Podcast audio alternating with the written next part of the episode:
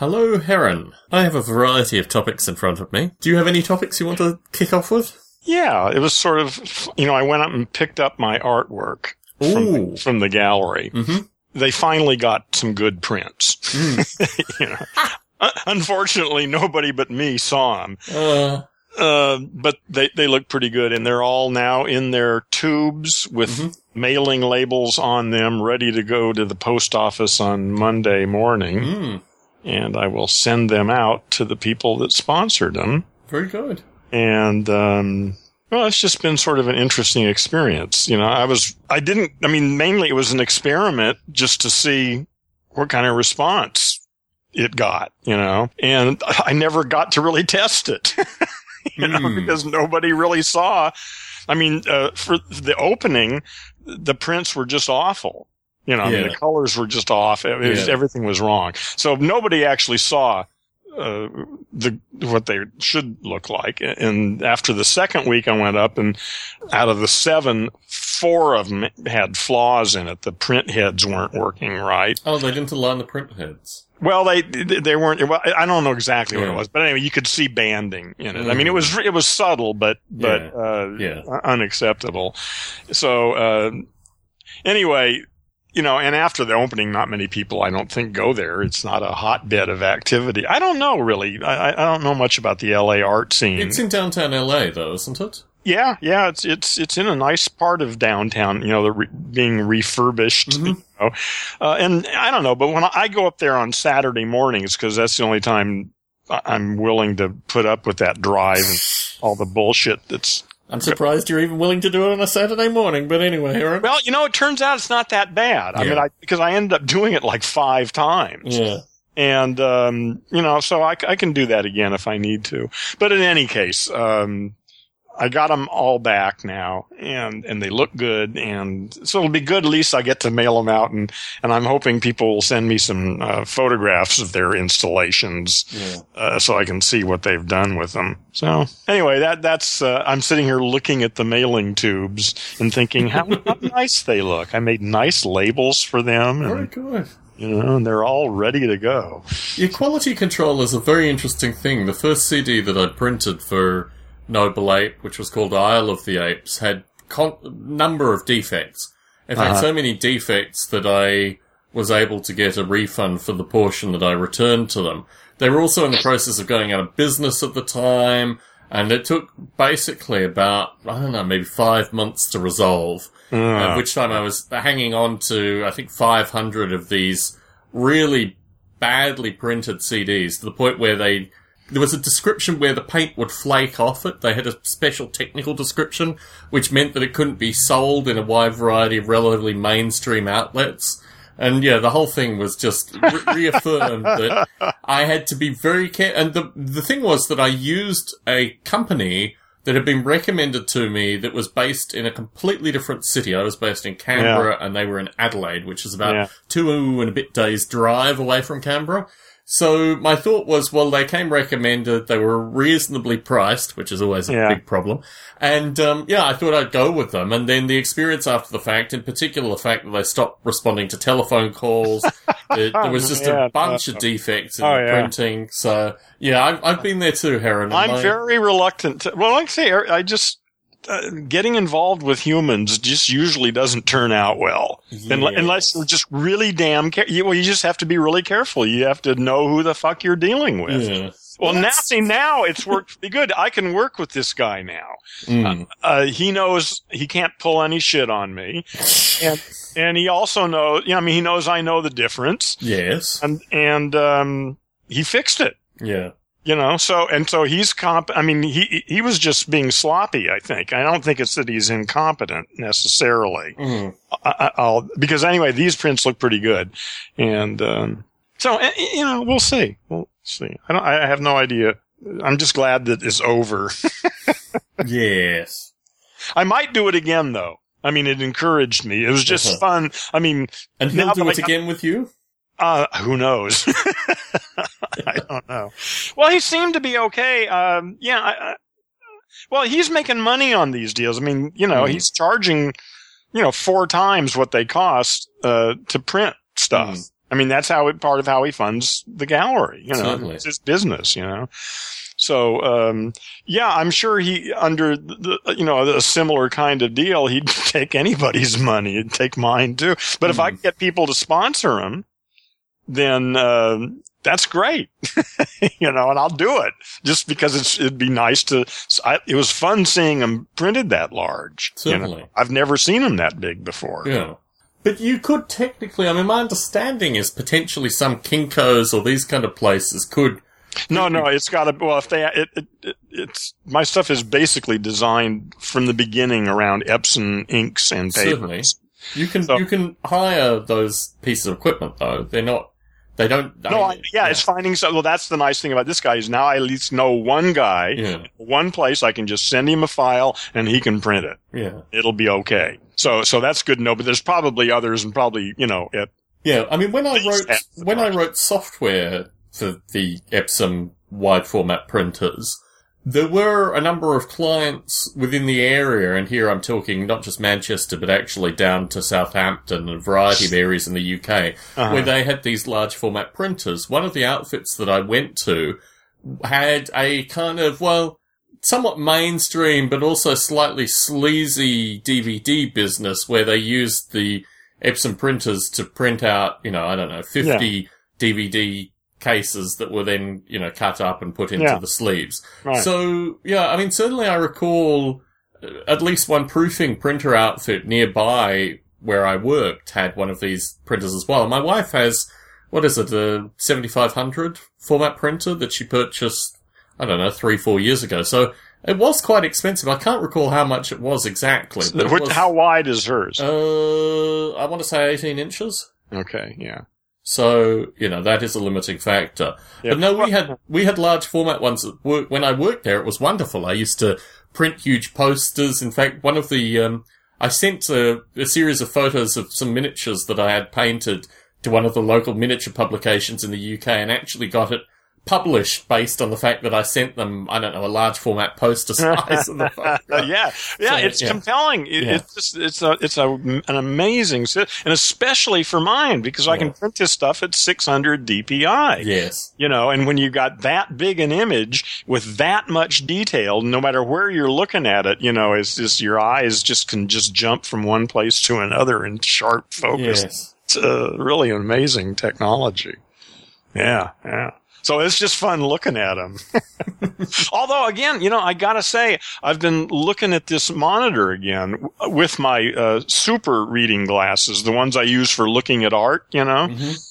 And I can't, I can actually blow the screen up to like 200% and still not see any pixels. Yes. E- even with uh, well i mean i can begin to but i mean i'm Mm. looking at uh, you know with extremely strong 3.75 uh, reading glasses Yeah. so my I- my nose is like uh, five inches in front of the monitor and it is stunning you know it's uh, it really surprised me how good it is you know. I mean it really is good enough. It's it's in some ways it's actually better than paper. Even though that's going to s- it's got higher resolution uh, the color is just so much better on the on the screen than it ever is on paper There had been some speculation. It's been it's been a couple of weeks since we last talked, but there had been some speculation associated with what our audio in the psychedelic salon would do, and I'm pleasantly subscribed. Pleasantly subscribed. this is indicative of this evening. folks. presently subscribe I know. I'm pleasantly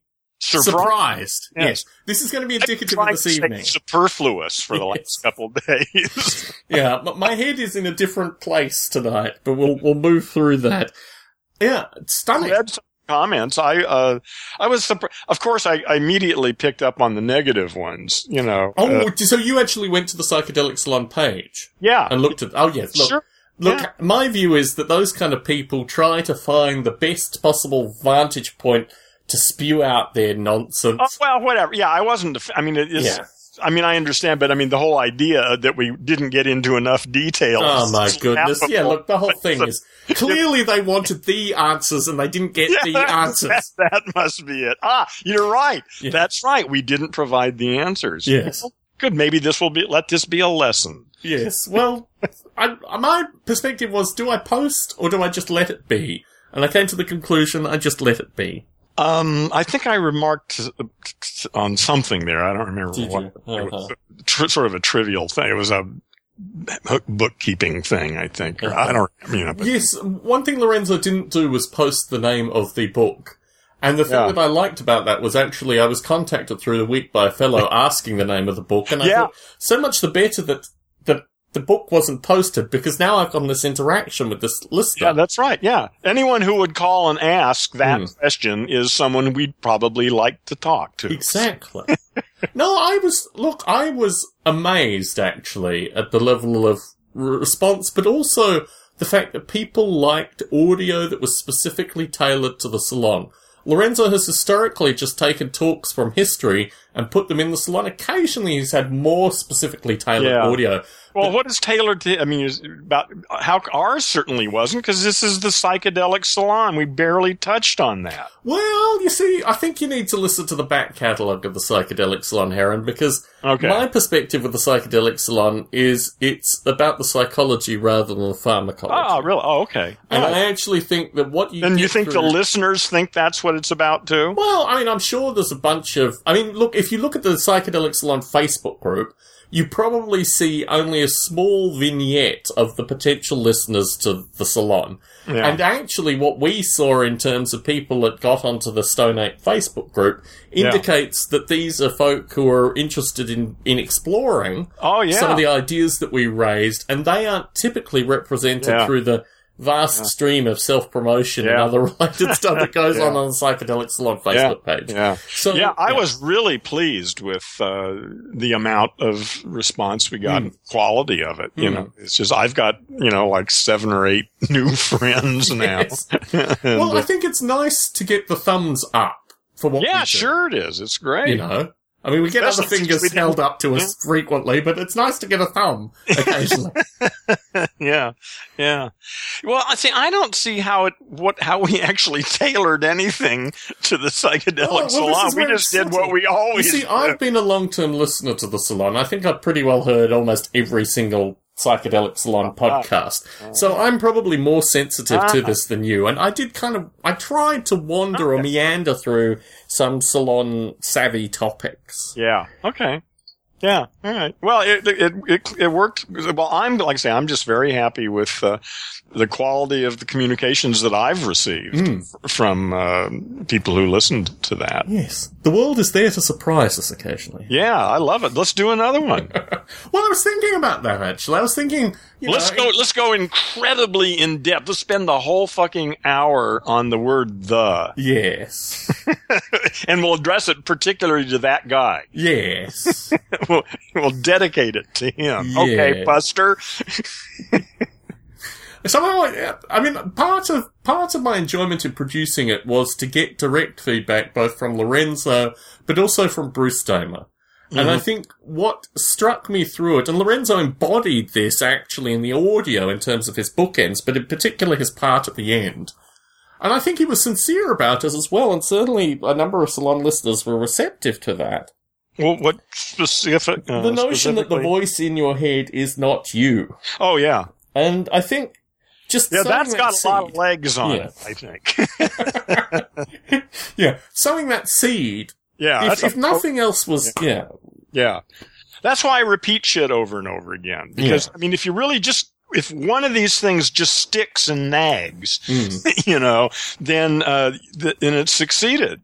So I wanted to give a point of clar- clarification from our last recording, and this actually occurred to me while I was walking into the city listening to the recording, soon after recording it.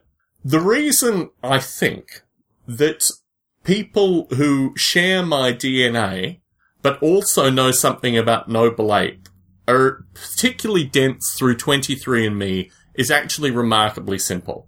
The notion that there is a Noble Ape gene is pretty extreme, but my perspective with this, having thought about it in some dynamic fashion, Yeah. is that if someone is likely to put their DNA into a public register as 23andMe is, Ah, you're probably yeah. a vastly small subset of society, but Ah, also yes, that's a- narrowly interested Yeah, in yeah. the kinds of things that are also present in Noble Ape. yeah, yeah, absolutely. That makes perfectly good. Yes. That's good thinking, Tom. So I wanted to put that out there just in case there was someone else that got that, or more importantly, if there were listeners that hadn't got that, to actually resolve that sometimes in even saying these things in this podcast, yeah, I uh, reflect on them accordingly. yeah, yeah. That's that's a nice little insight too. That's a good example of uh, overcoming assumptions. you know. So yeah. I have a wide variety of topics that I might actually do in slightly temporal order.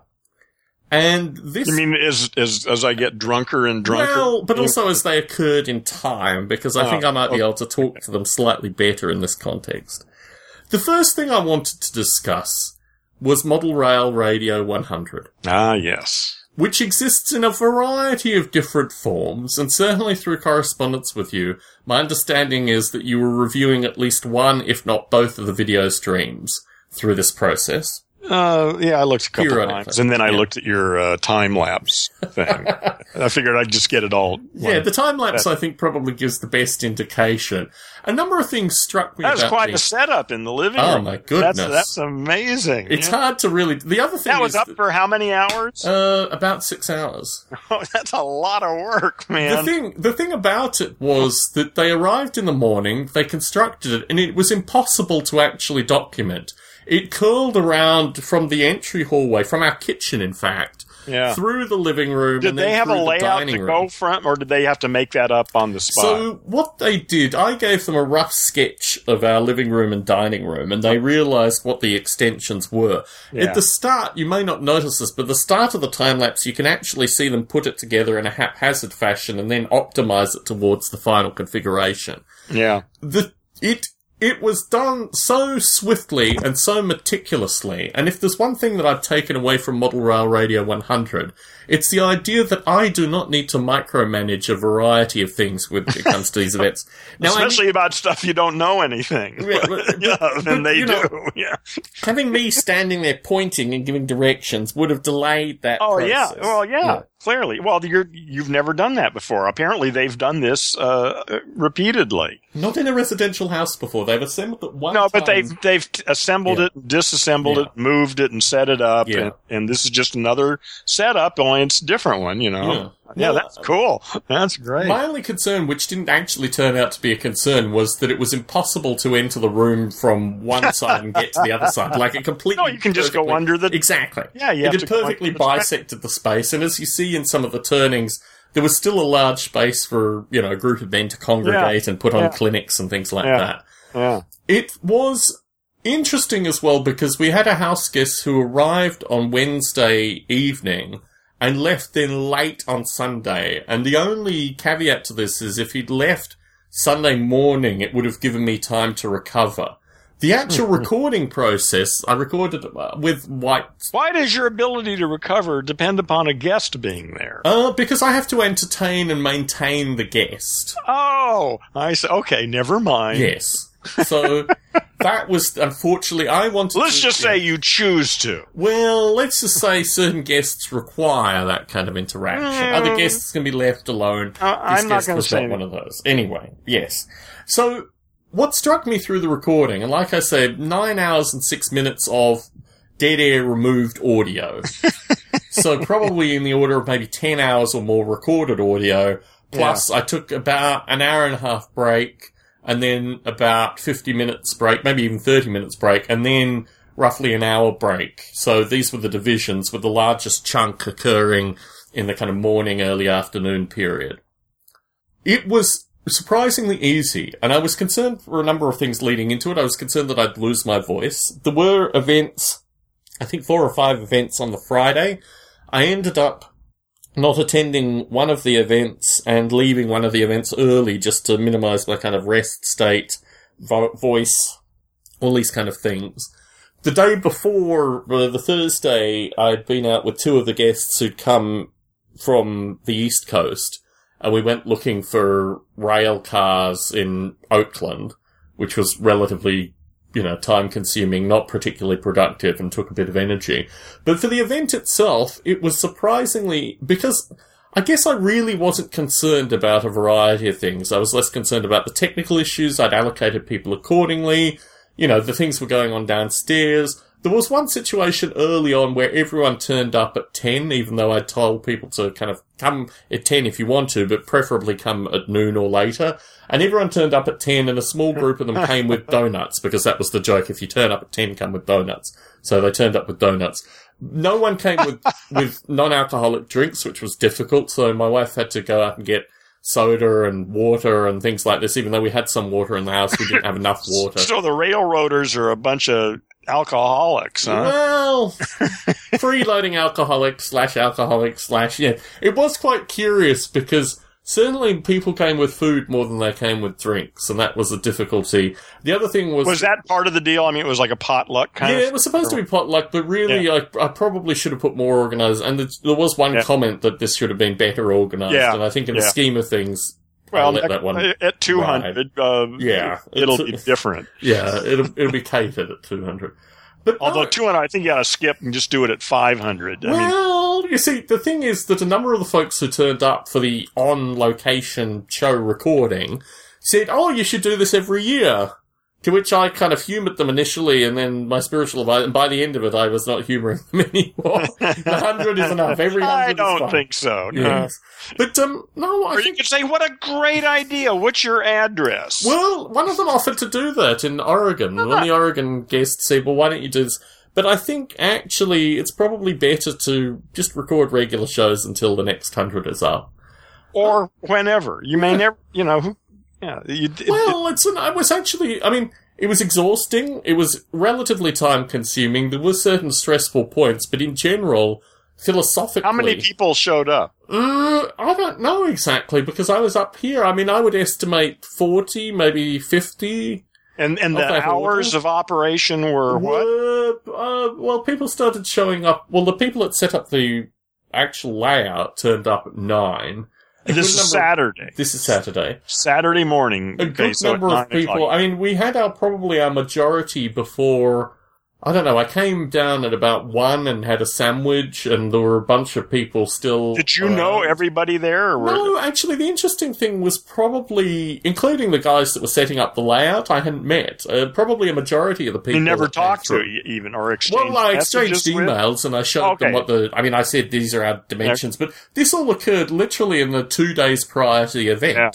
In fact, I was a little concerned because I hadn't heard from the fellow. It just turns out he was born in Half Moon Bay. He's a laid back guy. The rest wrote itself. I did have the opportunity to interview him actually, and he's a fascinating fellow um, who who built it. He's a youngish guy in his early thirties. Um, so no, I think in general, I can say that um, this it taught me a lot, but it also reaffirmed the view that I really shouldn't worry about a lot of stuff. It should Yeah. just happen, you know. Yeah, and if it doesn't happen, then it's like you don't push the river, hmm. you know. you just go. Exactly. exactly. So, I mean, certainly there were a few things that I would have liked to occur that didn't occur, but I was of the mindset a week before it that this was probably a good thing in the long term. Yeah. The number of callers we had, some of the content was a bit suspect. No one, I mean, What do you mean suspect? What- what- well, there was one guy who called in and just started interrupting people. He didn't really know what it was about. I was able to quieten him and then got off the call. Oh, was it like a sabotage thing? No, I think? think mean, it was or- just. I looked him just up on Facebook. idiot? I looked him up on Facebook afterwards, and he was genuinely an idiot. Um, And the other thing was that there, as, as I've narrated previously, there are a couple of characters, one in particular, who's relatively unrestrained on the podcast, and he came on and just wanted to riff like that for about 40 minutes, and I kind of cut Yeah. a bit of that down. Uh, but in general, I think it was very good. I think also. And did he just talk for like forty minutes without? I mean, No, I mean he thinks he thinks he's uh-huh, or does he funny, which is he, he thinks something? he thinks he's funny, which is one of these difficult things that you know you've got to kind of joke with him and then just kind of ease out of that as a topic. But you know, I mean, I think in general there are a few things that people want to edit, and I think when I'm when I'm fully recovered, which I am not currently, then I will probably start going through. I released it as three separate bits of audio. I was originally going to release it as one solid block. Um, but it's what four and a half hours, three hours, and whatever's left over. you know, I'm, I'm sorry. I'm still stuck on an idea you brought up Mhm. that that I'm I realize that I have a fear of facing that, and that's dealing with real idiots. Yes. You know, because it, the only way I can see to deal with it is just like simply saying, listen, you know, you're out. Goodbye. Well, I was know? mindful of the fact that I probably was, that I was going to actually post the live audio. I'm relatively brisk with people in the recordings where I get to edit the recordings, and I was relatively brisk with people in these recordings Yeah. as, as well. But in a circumstance where someone is genuinely either unhinged or potentially mentally Yeah. ill, you've got to realize that these kind of individuals can bring this thing down very quickly. Yeah. And you've got to create a style where you answer their questions. You resolve that they, yes, they should be quiet now. And if they come up and start doing audio again, you've got to explain you should yeah, be you quiet need to now. have a meeting of minds Uh, with them. Well, some something level. like that. Anyway. yeah, well, yeah, Yeah. yeah, or yeah. You- I mean, another topic that I'm going to discuss this evening relates to something very similar, and I think I've tried, although the opportunities this week where I've actually behaved correctly in these circumstances has come around purely because I didn't hit send on an email quite swiftly enough and someone else hit send in the interim. And the other thing is, I've got to appreciate a variety of things have happened this week. I'm genuinely sleep deprived. I managed to kink my back a couple of days ago and haven't been sleeping, although my back is feeling considerably better now. But yeah, today in particular was a combination of sleep deprivation, not really eating anything and working from home, which had kind of accumulated to my current mental state. Um, so yeah, I'm very mindful. am I supposed to be gentle with you then? No, not at all. No, in fact, this is what interests me. I'm interested actually because through recording Model Rail Radio 100, I thought I would be more mentally tender than I actually was. I was quite surprised. I mean, the reason that I stopped at 10.30 or whenever we stopped was because I had two, in front of me, two guys from the East Coast, one of whom had to fly home at 5am the following morning. And I just thought, and I asked him if he wanted to leave, and he said no, he was dedicated to staying to the end. And I thought this is kind of cruel and unusual punishment.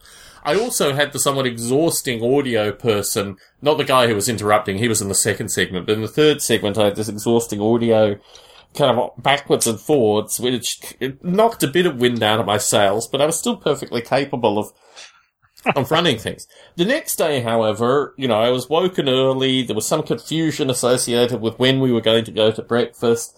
I still had two guys from out of town. We went to Netflix. I did the showing around at Netflix.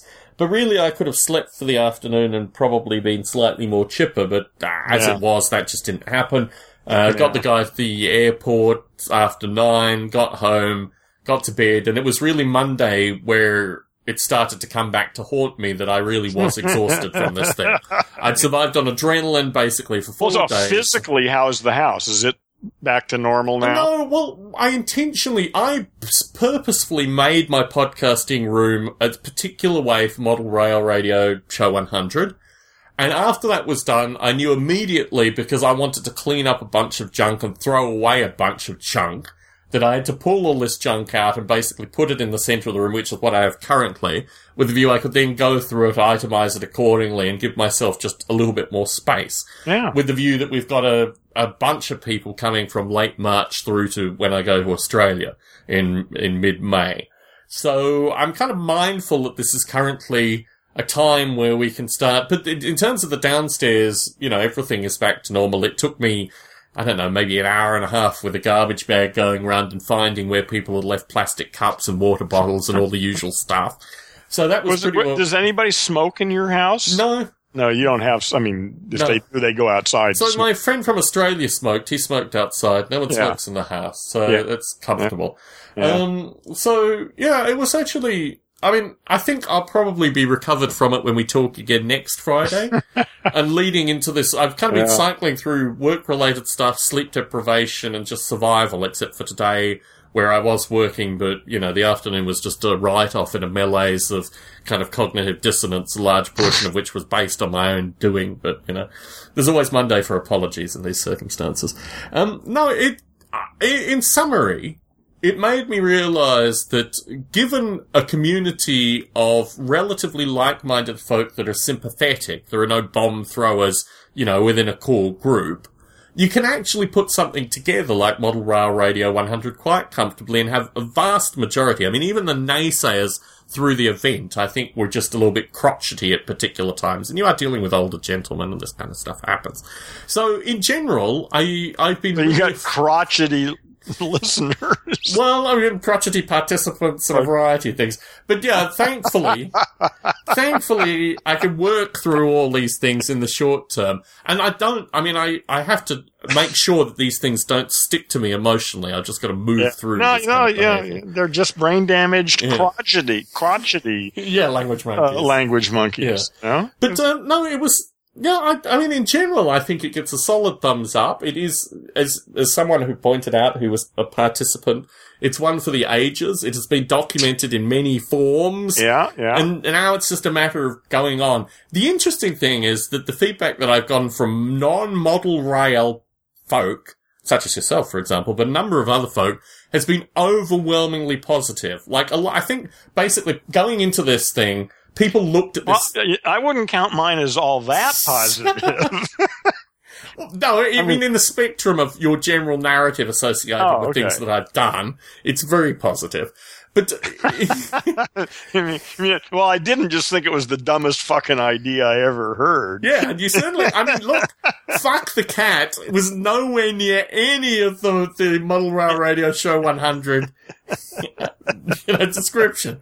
You've been anyway. Moving on from older crotchety gentlemen. Uh, So the yeah, so the thing that came through all of this is even people that were potentially skeptical, and here I'm talking about it, co-workers in particular Yeah. were very impressed with the standard, firstly, of the layout that was downstairs, the number of people that clearly came through, and also a sense that, you know, haphazardly, these things can actually be a success, and it probably is indicative of me doing something right. Or at least not doing something terribly wrong. Well, what what would you? How would you characterize the quality of the conversation among the people who were there?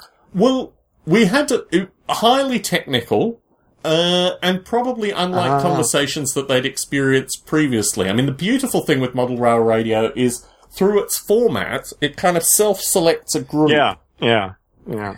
that are going to be more interested in discussion, resolution, Yeah, the technical progression. stuff. Yeah, Yeah. yeah, all that stuff. Yeah, Yeah. they're geeks. Well, yes. Yeah, I mean, okay. even They're- amongst geeks, if you're familiar with Android versus iOS, you know, Yeah. Apple versus Windows, Yeah. even amongst geeks, there are oftentimes these irresolvable differences. And I think one of the things that I found particularly compelling through Show 100 is the fact that these folk who came together with similar kinds of differences were able to communicate and, you know, work some stuff out. I think in general it was very positive. Ah, that's great. Yeah. So this is a long meandering topic that I've already tested out on my spiritual advisor for a variety of reasons. But I want to explore it here in Stone Ape. I have discussed a variety of ideas associated with privacy and also we talked about the release of the nude celebrity photos and the various uproars Yeah. associated with that. Through- Yeah, I could never find the damn pictures. That was my uproar. Ah, Aaron. So, maybe two weeks ago, my spiritual advisor and I were d- decided to watch Netflix, and because we were looking for relatively short programming, we watched Law and Order Special Victims Unit, uh, which may or may not have been on your, you know, radar prior to your giving up of television. It's been on, it's been on television for about 16 years now. Really? It varies. I mean, I've watched it historically, kind of late night when I haven't been able to sleep. and I mean, it's an staying at my ongoing series uh, Yeah, with uh, yeah. the same or any continuity for Well, 16 yes, years. Yeah, si- similar. Well, the same characters in some cases for 16 Yeah. years, or at least the same Oh. police officers.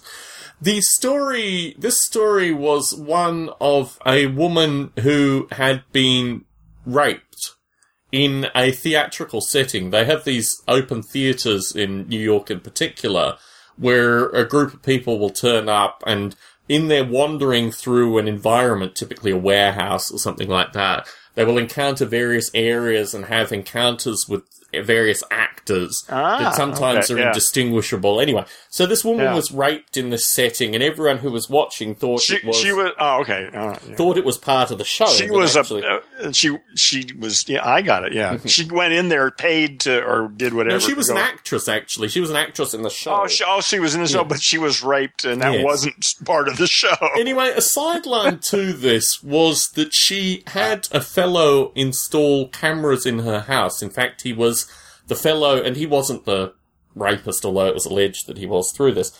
He was a kind of tech geek fellow who had installed security cameras and at the same time had basically filmed her in a variety of separate conditions, including, you know, various sexual encounters and other things this is an interesting idea because I think, well, let, let me continue along this line.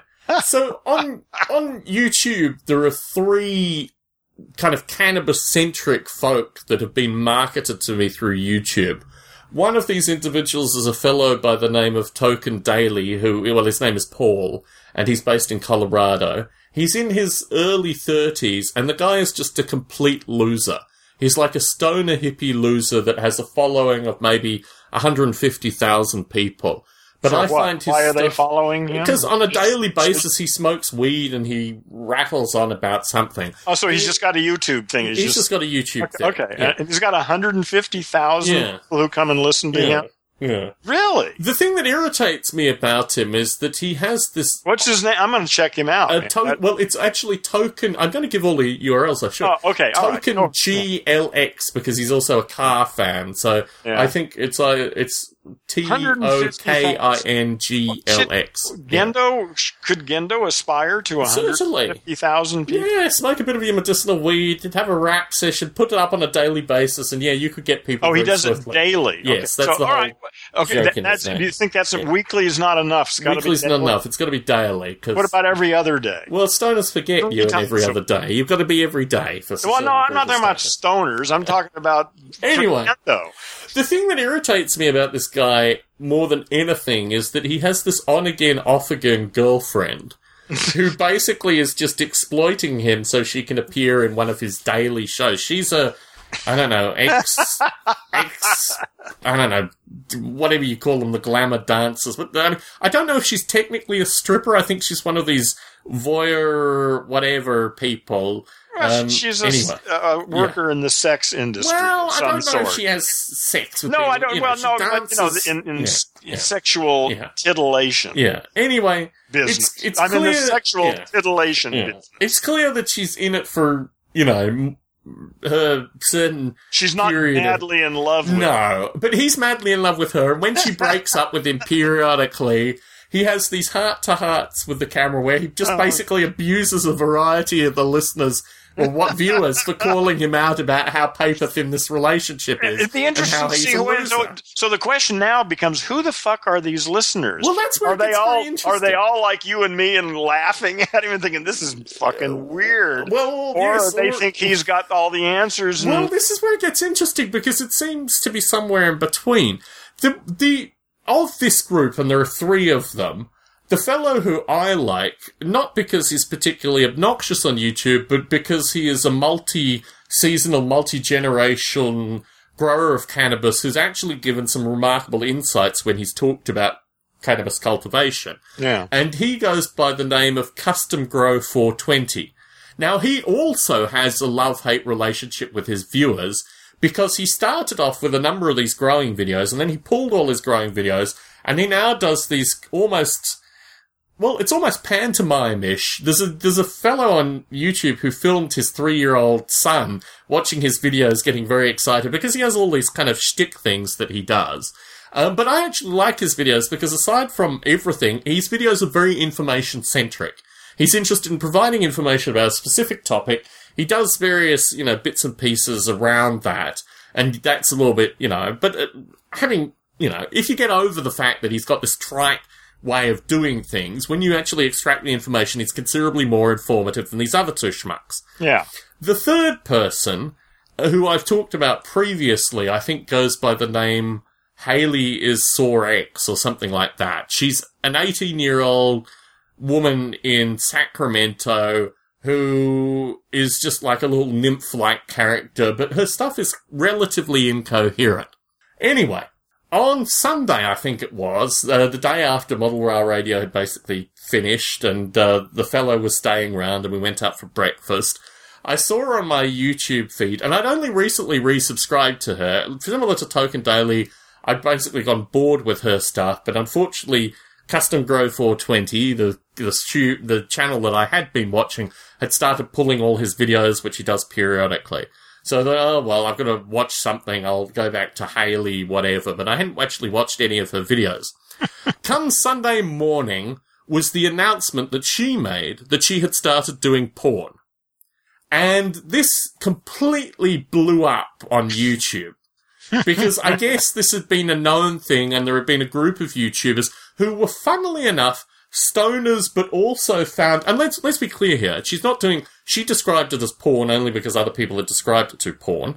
She does the cam girl thing where basically she takes off her clothes for money in front of a camera. Yeah. For, you know, Yeah. and she had announced, she'd gone public with this for a couple of reasons. The first one was that she'd been blackmailed. She can make a living Well, for one she- reason. she she produced although i'm not a, i wasn't i'm not you know on her instagram apparently she had posted her payment statement for the month of december yeah. she had made $42000 in Really? december doing this Yeah. Yeah. Yeah, if you're if you're if you if you got what it takes, whatever that is, I guess, you can do pretty well at that. Yeah, well, apparently so. And I look, my perspective is more power to her. I mean, if there are men that Actually, you know, willing I have a friend who does that. oh, interesting, Uh. We've we've always edited our conversations because she doesn't want anybody to know. And I keep telling her, man, you got to come out. Yeah, no, I'm, come out. How yeah. can you live your life and not talk about what you do? Certainly. You know? But the other thing, the other thing about Haley is it's perfectly clear from her videos, like her regular YouTube videos, that she's interested in drawing in particular demographics of men. And that's clearly like part of her persona. Apparently she's been doing this for more than a year and be blackmailed by this crazed kind of, on one side, I mean, obviously they need to be on, you know, the cam sites to know that she's there. And on the other side, they're telling her that what she's doing is morally abhorrent. And on the other side, they're also weed smokers. Or at least, you know, watching weed smoking content. So clearly there's like a People are telling her it's morally abhorrent. Yes. Wow. It's astonishing. morally abhorrent. Yes. I mean, you can see it. It may be unproductive in generating the kind of life you might want to live, but but morally abhorrent. Yes. Man, anyway, she's worked out, as she says in this video, that um, the people that are doing this are typically from the ages of 15 to 21. That is also her primary demographic in terms of people who are paying her money through this cam thing. well, how does wait? Uh, okay, I was assuming it'd probably be mostly old guys who have, who've got more money than than you know. Well, apparently, I mean, she, I, because those things are like quite expensive, I think, aren't they? I mean, they're No. like several dollars a minute. I don't. Yeah. I mean, in order for her to, I was doing the rough math. In Yeah. order for her to smoke enough weed as she's smoking and to do that, I mean, I, I it, it doesn't make any sense to me. It also doesn't make any sense. I mean, my perspective is if someone earns that kind of money, although truth be told, for an extended period of time. But if someone earns that kind of money, their behavior changes relatively quickly, and she's still buying like the mid budget weed. She's not buying the top shelf weed yet. She does have a wide variety of no, strange. she doesn't trust this yet. She's Yeah. smart, probably. Yeah, probably. You Yeah. know, uh, yeah. Because who knows how long this will last? You know, be, Yeah, uh, one month, and you know, next month Yeah. may not be that good. yeah. Although now she's publicly announced that I'm sure a vast quantity of her YouTube fan base is also coughing over money on a periodic basis. At this point in time, my spiritual advisor asked, how do you know what she's doing? And I said, I found through a public search, actually, what she was doing specifically. Yeah. Uh, it's very curious, actually. It's a variety of, like, robotically controlled things that, you know, go into her and a variety of really quite curious, almost kind of postmodern porn concepts.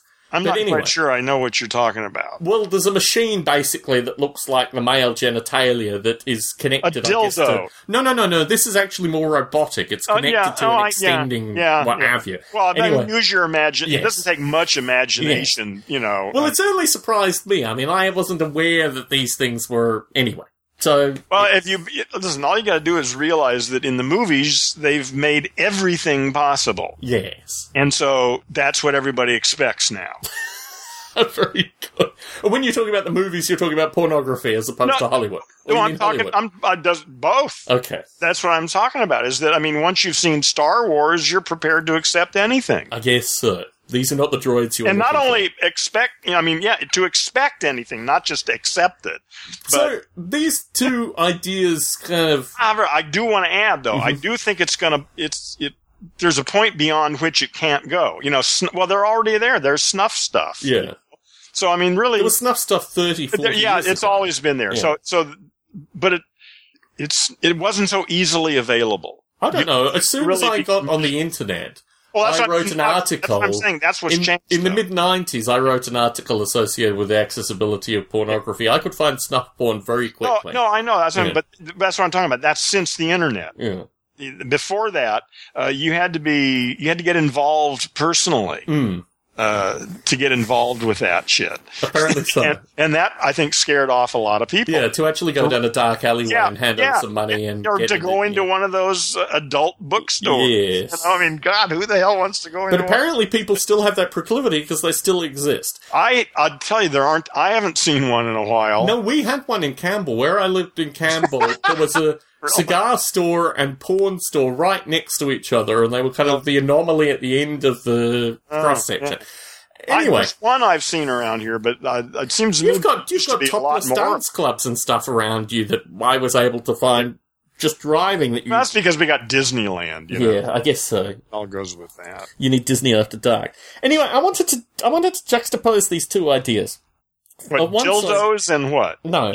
On one side, this notion of privacy, particularly privacy associated with your body, and then Hmm. On the other side, associated with, I guess, financially benefiting from your body. Yeah, yes. And my perspective is particularly also because my soon to be uh, sister in law, We're all whores. well, yes. All Yes, of us. If you sell, if you sell your time, the only thing that really counts is your time. Yeah. If you sell your time to somebody to do shit that you wouldn't do if Hmm. they weren't paying you for it, then you're a whore. Yes, yes. In any case, and so it struck me, and my like I said, my soon-to-be sister-in-law posted a video associated with a woman who had historically had her photographs stolen. I guess somehow, maybe an ex-boyfriend, what have you. And then decided that the only response after three years of being heckled and called Lahore and having, you know, men pay for her photographs, uh, even as she tried to remove them from these sites that had them, was actually for her to start taking, you know, risque, I wouldn't call them pornographic, but risque, you know, topless photos and things like that of herself. Uh-huh. Uh, and then, or actually doing it professionally. Yeah. And it is interesting that so I she think- was hot. Well, no, she wasn't. She was kind of ma- well. Hot is interesting here. I mean, this is this Yeah, it depends on what yeah. subgroup you're appealing Exactly. to. There are, yeah, apparently guys who like big, fat, huge, monstrous, you know, cushiony women. Yeah. You know, just love that shit. Yeah.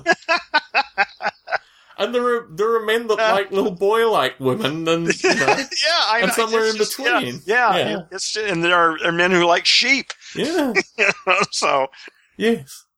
And so, yeah, the interesting thing is just the human response. I, my perspective is, particularly because I film vast quantities of, of my life, either passively or actively, is it's only a matter of time before we start living in a culture where having cameras omnipresent in our Yeah. existence. And that then leads itself, obviously, to hacking and social environments, but may potentially, somewhere in the future, lead us to a point where we're perfectly comfortable With associated everything. with our naked selves being, you know, projected. I mean, when I think about Yeah. Facebook, there's Yeah. a certain element of voyeurism that I feel with Facebook anyway. I mean, there are a variety of people that I know on Facebook whose photo feeds are the only. I have a friend who I went to school with who goes on these elaborate holidays.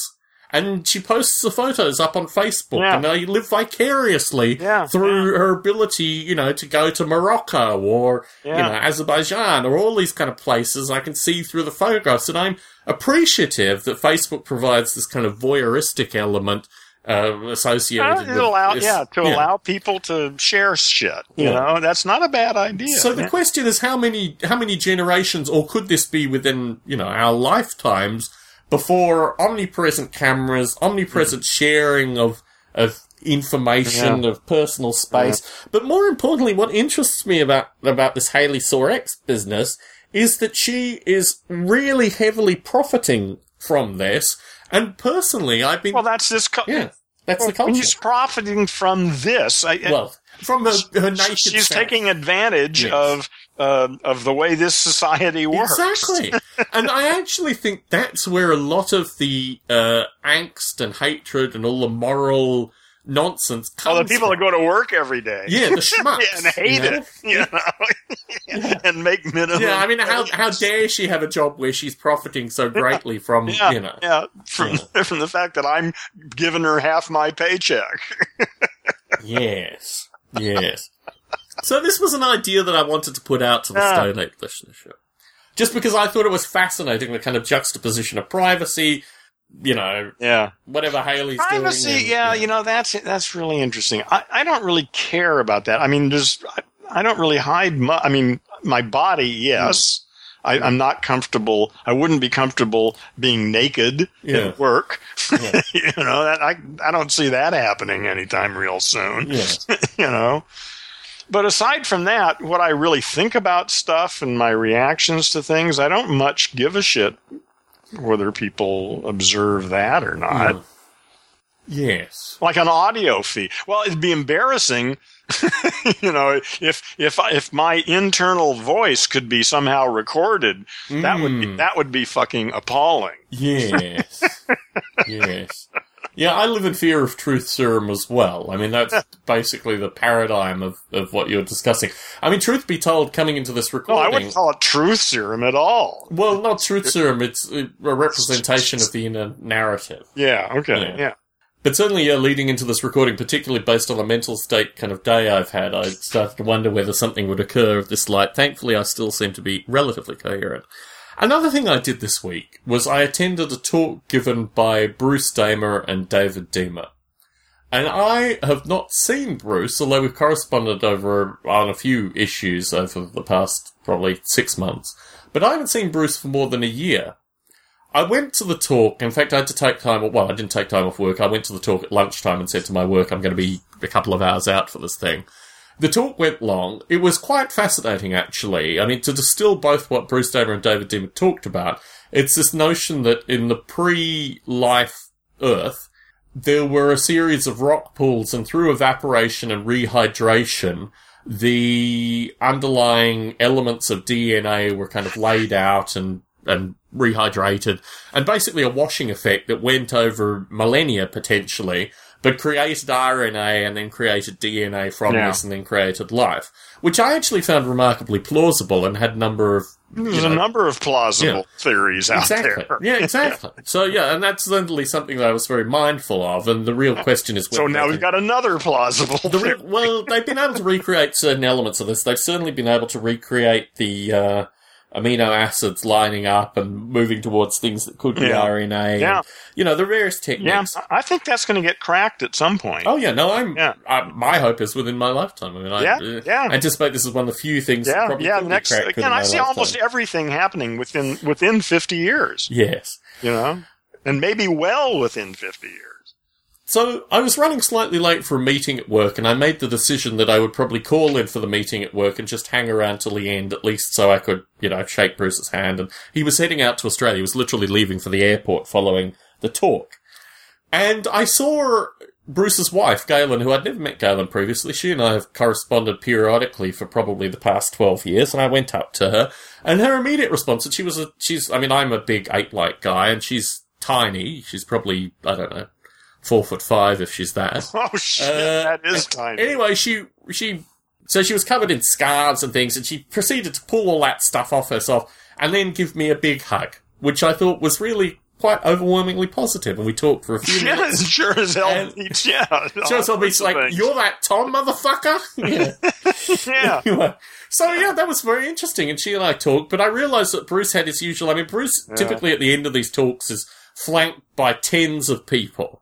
So as I was, it was getting later and later, and I realised that one of the one of the people who was waiting was Daniel Kottke, who was like employee number twelve at Apple. I'd met him a few times previously. He didn't, well, he didn't acknowledge me, and I didn't acknowledge him. We made eye contact a couple of times. And then finally at the end, after, you know, Daniel Kottke and everyone else had said hello to Bruce, it was just me, Bruce and Galen. I think Dave Deamer had, you know, one other person.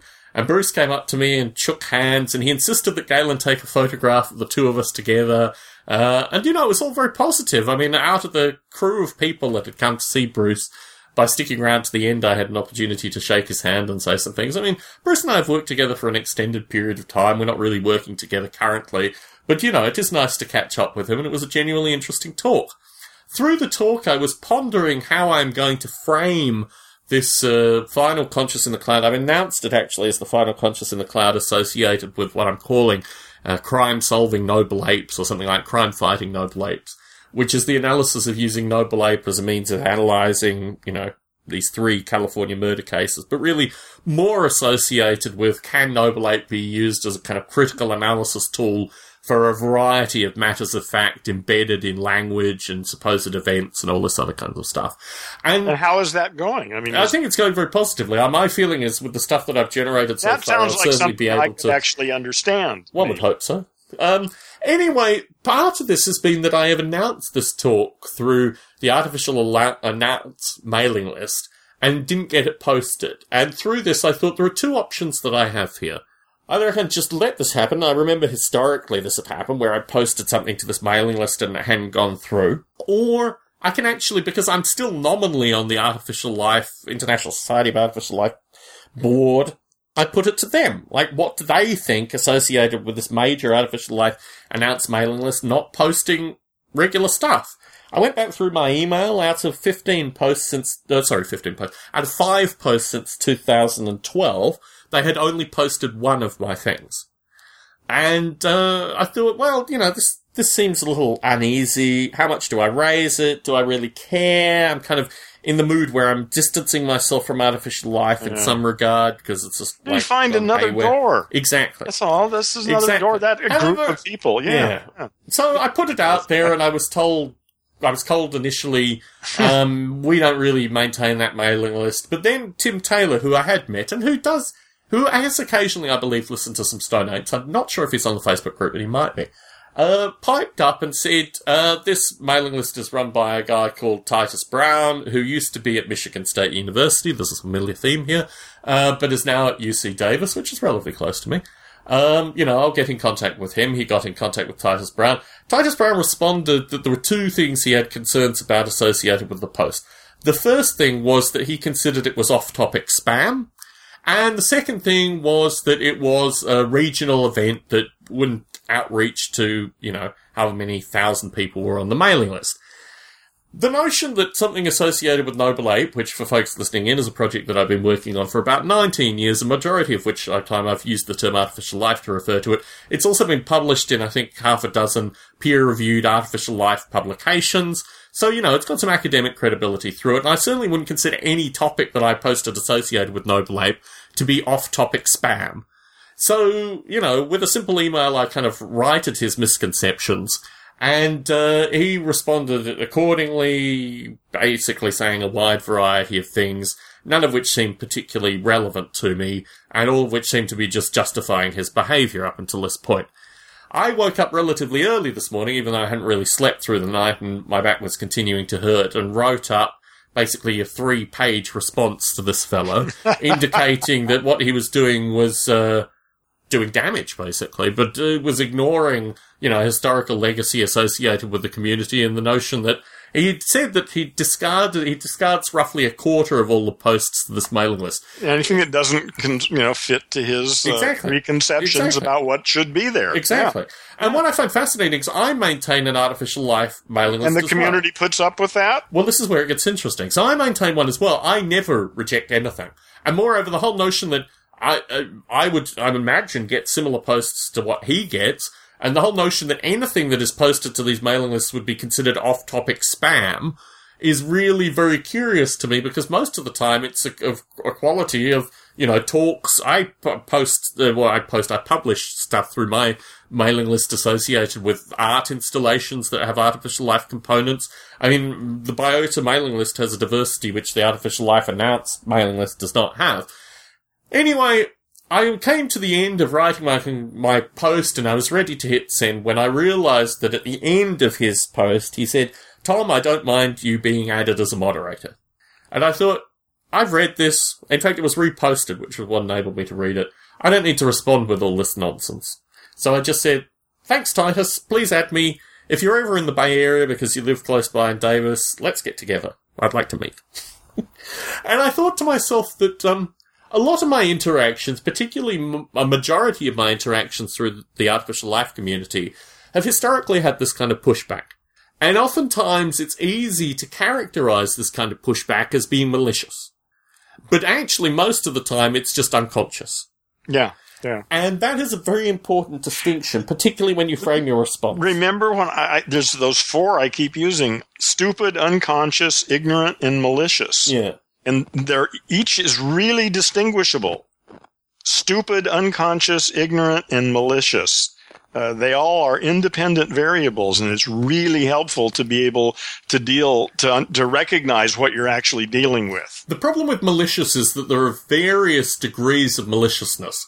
Yeah, Like this, the intention to, I mean, the intention to cause harm is the nature of maliciousness or the acknowledgement of or just harm. well to benefit at your expense, you know, to waste my time. Well, hmm. Well, I guess that, that's it. All hinges on the word harm in these Yeah. circumstances. Well, like I say, to waste my time, Yeah, uh, to to make you look good, yeah, you know, or Yeah. to be clever, you know. yeah. I don't need that. Yeah, I've always felt cautious of to, associated with the term malicious, just because I've certainly had cases where people have been malicious, as I can demonstrate to them after the fact. But in their own mind, they don't acknowledge that what they're doing is No, actively but that malicious. doesn't, doesn't. Well, it's not actually malicious. It's it's whatever it- you know. In your story, it's whatever you label it. Mm. In their story, it's whatever the fuck they label it. Yeah, but I've also had people that have intentionally been malicious. And yes, my I have been malicious. Have you never been malicious? Ever? Well, I, try, I have historically, but I try to Okay. minimize it, and I Well, also so do I. I- I'm shame myself through yeah, that. I- I'm working on that too. But I mean, we've all been malicious. And the the independent. I mean, the thing that I always find curious is that I I don't think I've ever. I mean, maybe in my misspent youth, I've woken up in a bad mood and just decided to, I don't know, take it out on one of my brothers or something like that. yeah. But in my day to day life, I would rarely instigate malicious acts for the sake of instigating did- malicious acts. I think we've talked. About, I don't know, but that story about my uncle trying to get me to stop crying. No, I've never heard this story. Okay, it's it's it's a quick one. Um, there was a party again. This is much year later than the original party when I wondered about language. I was maybe 8 Mhm. nine years old.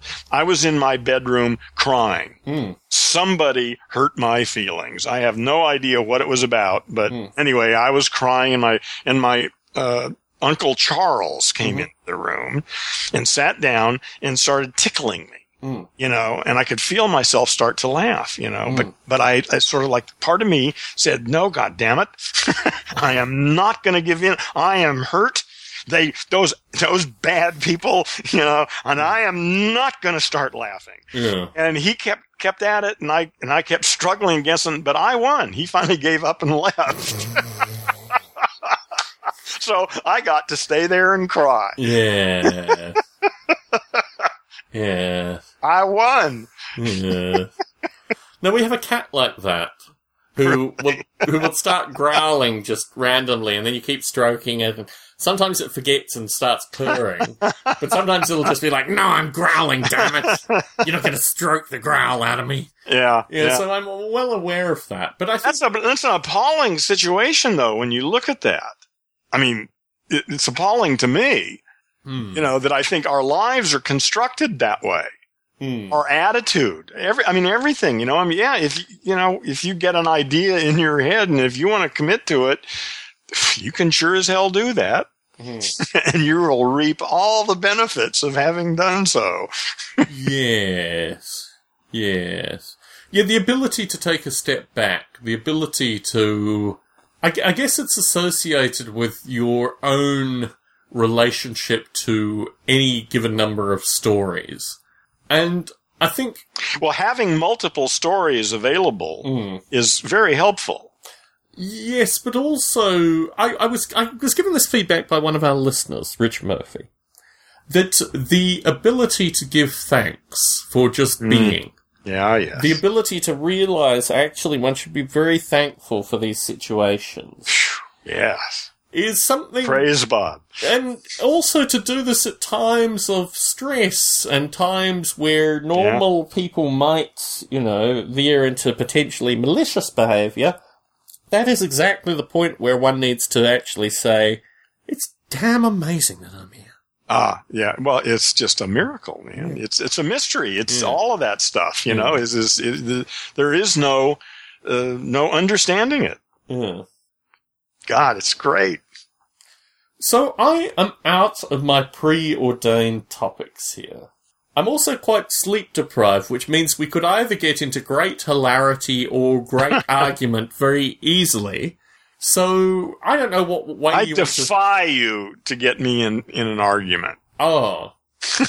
no, there are a few hot button topics that I d- I've decided periodically not to delve into. Oh into. well, now's the time to bring No, it up. I'm not going to. I'm not going to be, bring up those topics. One thing I will say about Show 100, which is captured on the uh, video, is Dave Falkenberg, who is an occasional listener to Stone Ape, going through my library peri- uh, periodically through his appearance on Model Rail Radio. He was particularly concerned that I have three shelves of books that are completely alphabetized, organized, associated with periods of history. And then I have half a dozen shelves that are completely chaotic. Ah, And perfect. He, found Yes. this particularly concerning because he was he was grav- he gravitated to the chaotic shelves, Yeah. even though he claimed to have an interest in the organized shelves. The organized shelves did not take any of his attention, and his attention went purely to the chaotic shelves. Interesting. Interesting. Yeah. Well, uh, so you have what? That's roughly half and half. You got one. No, no, no. About a th- probably a quarter of my shelves are unchaotic. The remainder are chaotic. Okay. And by chaotic, you mean chaotic to other people's eyes, or chaotic? To Oh, even chaotic to me. I mean, for example, look Okay, so you don't worry about where you put them back. Let me tell you what I have here. I have uh, Walt Disney's Railroads, uh, The Hobbit, a variety of Ian Livingstone books, who was an early fantasy author, Hitler's uh, Military Commanders, Hume's Inquiries, The Spirit of the Internet, which is Lorenzo Hagerty's book, uh, a brief introduction to jazz, various books associated I- I with it. arms, I got it. the mammals of Southeast Asia. Yeah, it's all chaotic. Okay, yeah, and yeah, and who cares? Yeah, why would? Yeah, that would be endlessly frustrating to try to organize that anyway. Well, that would what- silly. what it showed was his particular. The funny thing is, You could though- organize them by color. Well, you can organise them by. I mean, my plan is over a long period of time to whittle my books down to the point where they're pretty well organised don't- by. yeah, yes. I'm getting deja vu on this conversation. I think we've had this conversation in the early tens of our recording somehow, and I'm going to have to Really? work out. Yes, we've had some discussion associated with how chaos excites certain people Mm-hmm. to a point of embarrassment. Anyway, he put he pulled off a book associated with building boats, building small boats, and kind of flipped through it, and then he found a model rail related book. But it did it did reaffirm that my life as a bibliophile still has some importance, even in a dwindling When you can books. share it. No, yes, you- exactly. Well, I share my bibliography on my Certainly. website, and uh, and and I've gotten many thanks for that. You know, That's- Yes. it's great. In fact, a Yeah. few folk who came from the salon went through your bibliography to try and find the book. The book, yeah, and they were not probably able to figure out just what it No. was. I'm looking at that. Exactly. And I think. It's uh, probably one of the ones with a with two stars, probably. Yes. Yes. or maybe not. Actually, I don't think it does. I don't think I because I never recommend that book. Hmm. You know, it it worked for me that day, but uh, I, Yes. Well, you I- have. I mean, historically, when we've talked about it, you've actually said, "I don't recommend this book." Yeah, well, I wouldn't not recommend it. I don't Yeah. recommend it, but I don't not recommend it. Yes. either. You know, it's just you're on your own on that one. I Yes. would recommend Psychotherapy East and West and the book. Mm. Those two I recommend. You should read those. Hmm. So, a project that I've talked about periodically, and actually a function of finishing Model Rail Radio Show 100, is that I have one of these drop cams left over. And my wife went away just before Model Rail Radio Show 100, and through her going away and coming back, she broke a suitcase. So I put the suitcase outside with the trash with the view that it would take a certain amount of time to be removed. There is a constant of the universe associated with this part of the world, which means it is about an hour and a half after you put Yeah. out an item. Yeah, if it's got any value at all to anybody under Yeah. any circumstances, they will take it. Yeah, Yeah. that's good. It's recycling in So- its in its purest No, form. in its purest form, I, I don't disagree. The thing that Yeah. interests me, associated in particular with our recycling trash, is the number of people that go through it every time the trash goes out. Yeah, I counted, although recognizable? I mean, the same people. It No, like no, no. Although the way in which they approach the trash can be broadly grouped You you got a study separate. going This here. is where Yeah, it interests really, me. yeah, in three yeah, separate got- classifications. you need people. another camera. You need this, another well, this is the thing. I have one camera now. My Ah, you thought got an was, extra camera my thought was to attach one of these uh, USB battery packs and actually Yeah. put it closer to the trash. yeah, on the tree outside. Yes. somewhere. Yeah. Some somewhere. Yeah, yeah. That's a great idea. Yeah. The three Study kinds, and maybe get your PhD. or become a YouTube celebrity associated with filming homeless people stealing your trash. There you go. Yeah. and then get This into is porn. world order. Is, is this is Yeah. called this is the way we recycle. Yes. Yeah. Actually, one punchline I missed is this custom grow 420 guy has a kind of he he looks like he's in pornography. And when he posted a video, someone without skipping a beat says, "Do you think you'll get into porn like Haley?" Question mark, which had immediately like 150 likes very rapidly. I'm yet to interview, and this is coming up probably in February. Uh, what's the fellow's name? Joe Hansen. And I don't know what direction it'll go because he has a propensity to just get stupid very quickly. Who's but Joe Hans? I Joe don't. Hansen is a fellow again who has this golden number. I think he probably has more than 150,000 folks subscribed to his videos. But his Are they able to make money with this? well, this is what's interesting. So in in Haley's announcement associated with doing porn, she said she made about $150 a month through YouTube, which reflects accurately my experience with YouTube advertising and my videos that get, you know, 20,000 views in a short period of time, which I've only had one, and I have another video that has about 150,000 views that I get a check for about, I don't know, every 10 months or something associated with that. Mm. So, yeah, my perspective is actually a lot of the money that these YouTube people make through videos, aside from doing them daily, is also through the YouTube affiliate program. And my suspicion is because these things are channels designed for 18 years and older folks, even though a majority of the posters are 13 to 17. Bravo. Um, these are, uh, you know, channels that unfortunately don't make the sponsorship money that, you know, some guy reviewing films makes. But the interesting thing with Joe Hansen is that he has gone through periods of time where he has worked as a YouTube writer, where he actually writes shtick for these YouTube celebrities, as well as trying to maintain his own. really? YouTube And he was getting paid for that. That's the hypothesis. I mean, I'm going to talk to the guy who knows. Well, I mean, there are revealed. comedy writers in TV, so I guess No, you there could are have comedy, comedy writers. writers Yeah. YouTube, and these Yeah. these folk that have, and here I'm talking about tens of millions of Who would have subscribers. that it would have come to this? Yeah. That YouTube ranters now have their own script writer. Well, yeah, I mean, how can you be so original so frequently? Yeah. It's interesting actually because I was watching, I was watching YouTube, funnily enough, and I was marketed a thing associated with the uh, Comedy Central show South Park. Apparently there's this YouTuber called PewDiePie who has a really annoying intro, very similar actually to Custom Grow 420. And um, he apparently is the biggest YouTuber of all time. He has like 100 million subscribers, and he's been able to create that in less than a year, apparently, doing video reviews of video games, which has always been a curious market as far as I'm concerned, but it Wow. counts for something. Uh, yeah. so he's some obnoxious Swedish guy who lives in LA, who's in, I guess, his mid twenties, relatively unassuming, aside from this kind of strange infantilism kind of stuff that he does.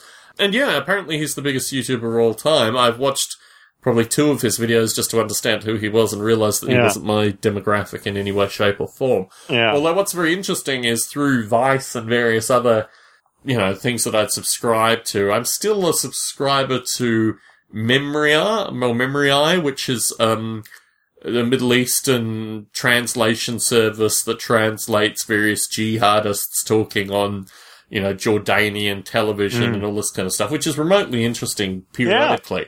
yeah. But um, yeah, unfortunately, my relationship with Vice has kind of dropped off recently. A lot of their better journalism has been lost in these long segmented, you know, news program things, which just seem to be a bit too heavy-handed for my liking.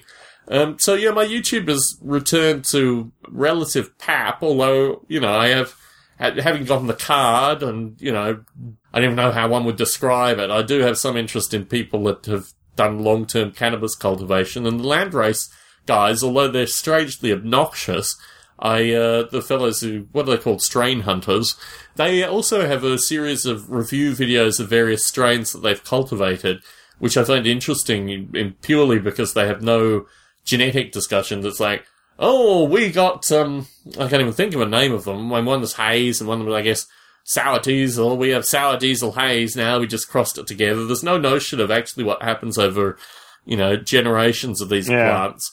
But um, yeah, it is. You know, I watched some of those things curious, curiously. I was in Jorge Cervantes again, ex High Times people who were never particularly inspiring in High Times. Now even less inspiring on YouTube. Kind of reviewing their channels. Yeah, there's a substantial niche there that could be done, um, but I'm not particularly Yeah, interested. I. I, I, the only YouTube I get is basically from people like you on, you know, on, on Facebook Certainly. who, uh, do post something that they find is interesting. Mm. I really enjoyed those, uh, Vice things that you were Yeah, putting unfortunately. Those were really anymore. interesting. Yeah, I actually I had um Well, they're very personal, I guess. Are they, are they getting away from that somehow? yeah, they're just not covering. I had an Uber driver who had recently migrated here. He came over with the last um, Visa lottery program, and he was from the Ukraine. And I talked to him and realized halfway through our conversation that he'd spent a majority of his life in Russia. And I'm not really. I mean, I don't think I'm particularly pro either side. I just think the whole the whole thing is kind of a bit strange. I mean, I'm certainly Brain more- damaged language monkeys. it's so simple. Oh man, I can't argue. Um, Well, I mean, you could spend a lot of time analyzing it. You know, it's just all the specifics of why, but it really gets down to brain damaged language monkeys. Mm, yeah, I think this. Yeah, I mean, I've always liked to subphylamate these components, in particular Well- associated with militarism, because I've always thought that Yeah. you've got to understand this thing that's probably going to end up killing at least you or I, or probably both of us.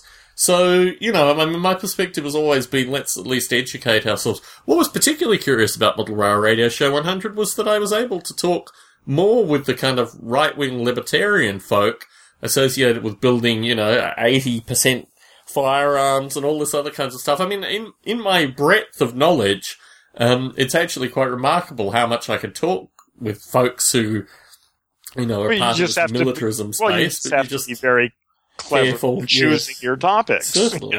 That's all. Yeah. Yes, confuse them. Confuse them with your knowledge. That's always a good step. That's always a good step. Uh, yeah. Well, see, I just prefer not to engage. Well, this is this the- is the interesting thing. So I've made a I've made a conscious decision, funnily enough, to cut conscious in the cloud after this talk. And at the end of the talk, I'm going to give some rationale associated with why I'm ceasing the talks. Part because all you fucking brain damaged language monkeys out there aren't worthy of my time. Well, one could go in that direction. The direction I'm going to prefer to go in is just associated with the drop in numbers and the fact that people listen to this in podcasts. I Yeah. am going to resume my discussions with Liz Swan next week, which I'm looking forward to doing, uh, in large part because Model Rail Radio I knew was going to take my time and energy, plus, you know, it gives her an opportunity to, uh, do whatever she needs to do over the holiday season, and then we can kind of reconvene. Um, so yes, I will be resuming that with Liz next week, and I think certainly in my discussion with uh, Bruce Damer's wife Galen, I pointed out that I hope to utilise Liz as much as possible in framing at least where you know, my own perspective associated with this artificial life thing should be going. In large part, just talking to a new group of listeners of the Biota Conversations podcast, uh, who appear to have come to it afresh. The loss of information is really, I mean, it's something we've talked about periodically, but it's something that really concerns me that the granularity and grit that one has through various experiences is difficult to really convey in books or even in audio form. And the ability to actually have had these experiences and gives you a kind of implicit connection, which is very difficult to what write down and translate. What So- kinds of experiences are you For talking? example, so our friend Titus Brown, who rejected the Noble Ape Conscious in the Cloud talk, clearly didn't have much of an understanding of what Noble Ape was, clearly didn't have much of an understanding associated with aspects of outreach into industry. In fact, his experiences were very limited and related primarily um, to the work that has gone on at MSU, which, as I pointed out when I was at MSU, and this is actually an interesting point. I went to MSU. I was thinking about this over the week. I went to MSU with the view that I could potentially collaborate with some of the people there, and that you know I could work with some of the academics, and there are a number of interesting academics, and I've released audio accordingly. In contrast to this, the only correspondence that I got from folks at MSU were from graduate students that wanted to leave MSU and work in industry. And a number of them have left and are now working in industry. I guess in returning to my original point, the experiences that one has that change the way one perceives certain things, in particular that gives us greater respect for certain topics, and also enables one to know that one really doesn't know anything within this space to a certain level, and probably one should keep one's ears open and one's mouth shut in certain circumstances. I mean, all this kind of I'm knowledge still is, learning that one. all this kind of knowledge is relatively difficult to convey to a twenty-year-old. Well, And- it has been. Yeah. I'm hope. I I think it's. I don't think it's going to be so difficult in the next decade or two. Mm. I think the, it's becoming more apparent, even to them, that uh, the world is undergoing some heavy shit here, and that their parents telling them everything's okay and just stay in school and you know, and, and you can have TV dinner by the pool. But there's another narrative which you, I'm sure you're a little bit appreciative because you occasionally do delve into this kind of, you know, if militarism wasn't with guns, it would be okay kind of. no, it's not militarism. Anyway, That's- moving on from no, it's Anyway- called hierarchical order. Anyway, moving on from this. no, you say, well, you've got the hang up about imposing let me let me talk about this without things about them. Okay, uh, this is a topic that I should never raise ever again. Let me just say. No, I'm training you. You're good. Let me just say that there is certainly a generation of which my grandfather, my paternal grandfather at least, was a part of, that thought that we should all be conscripted and have military service and that what my generation lacked was good military training that basically everyone should be instilled with. Yeah. And my concern with regards to my perceptions of these 20 year olds who are coming to this is that I might be a little bit like my grandfather.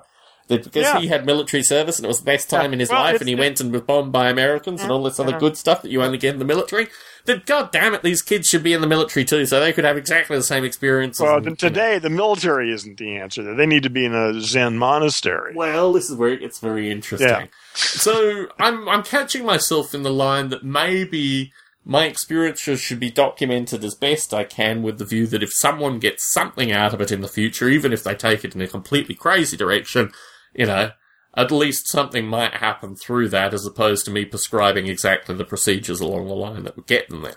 So really, I guess my, my view is changing associated with how I provide these things, and maybe I should be less obsessed with granularity and, you know, more obsessed with actually uh, bringing Getting folks into ideas the out. Fold, yes. Yes. To this end, our listener and frequent reposter of Stone Apes, and I have to say a personal thank you out to Bob Mottram for this, because he frequently posts Stone Apes having listened, or at least I believe he does, having listened to only a few minutes of them, which always is a risk.